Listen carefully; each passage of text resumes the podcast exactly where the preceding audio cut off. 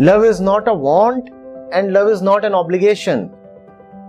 Love is not at all related to the world around you.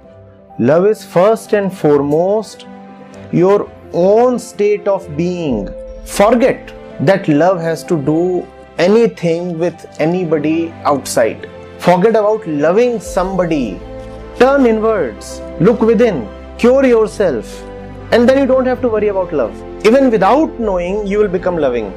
Do not think that it's about one particular person, that my relationship with one man is unloving.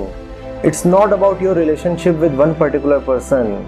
It's about your relationship with yourself. It's about who you are. Be cured within, then all your relationships will fall into place.